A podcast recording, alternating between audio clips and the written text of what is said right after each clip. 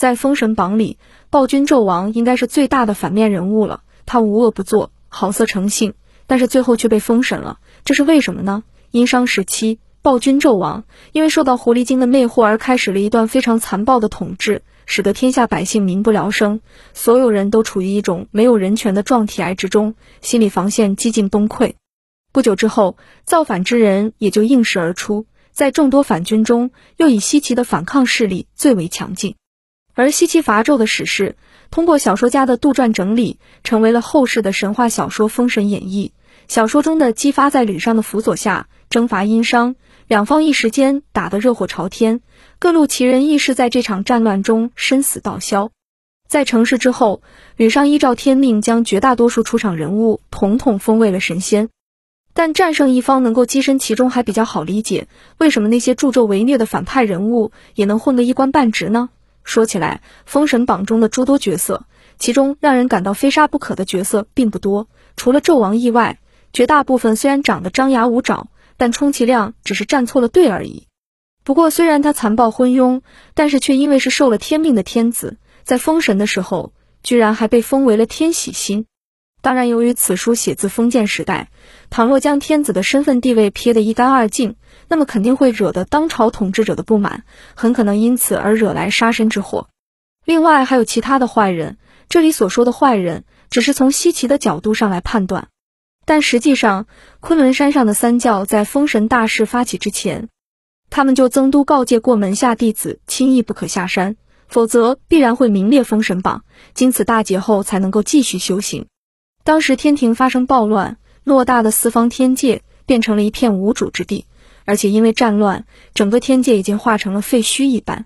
为了重新恢复天界，至高神红军老祖命令座下童子，也就是后来的玉帝，前去担任天庭之主，负责统管天界。不过到了天界后，玉帝也就是个光杆司令，身边没有手下，面对着一片狼藉的天庭，也是束手无策。他迫切的需要一批得力手下。而这些人则需要三教来出，按照他们各自教中的人数比例，通过封神大战的筛选，将有能力的人才送往天界，给玉帝打苦力。其实这也很明确的告诉了大家，封神大战中基本上没有坏人。三大教派在最初的时候所商议的计划还是比较和谐的，他们只是希望能够凭此道来为天庭谋划点人才而已。不听劝解的门人下山，因为一己私利而卷入纠纷。就算身死，也是命中该遭此劫，这其实就是命中注定的意思。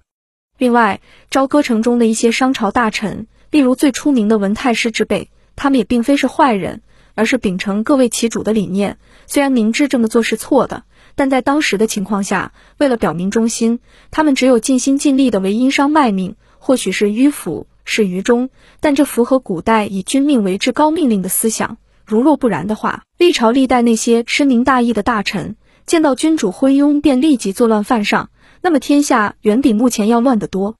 如此说来，其实大家都不是坏人，就像是两个篮球队打比赛，都是为了奖杯而来，根本无所谓好坏，大家都是为了自己的目标和坚持而死。那么其中表现出色的，为什么不能够被封神呢？再举个例子，不知道大家有多少人知道巨蟹座的由来？相传，希腊神话中的老流氓宙斯曾与一位人类女子结合，生下了一个男孩，名叫海格力斯。这个孩子深受宙斯的妻子痛恨，在其刚出生不久，便安排两条毒蛇去取他的性命，最后却都被他生生掐死了。但这位恶毒女人却并没有就此住手，她又使海格力斯发疯失常，亲手杀死了自己的妻子和儿子。当他清醒之后，立即想要为自己的所作所为赎罪。开始经历十二次极端危险的冒险，而在第二次的时候，他遇到的对手是一条水蛇。为了保证他能够取海格力斯的性命，那个女人又安排一只大螃蟹去夹他的脚踝，结果反被他一脚踩死。这个螃蟹本来是助纣为虐，但死后却被升上了天界，成为了黄道十二宫之一的巨蟹座。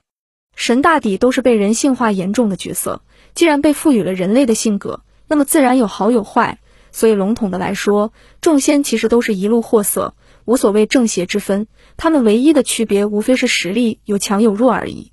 再者来说，你以为名列封神榜是件幸事，其实不然。前文说了，凡是榜上有名者，都要去天庭给玉帝做小弟，没什么工资拿，却要当值一方，远不如先前自自在在的洒脱生活，无拘无束多自在。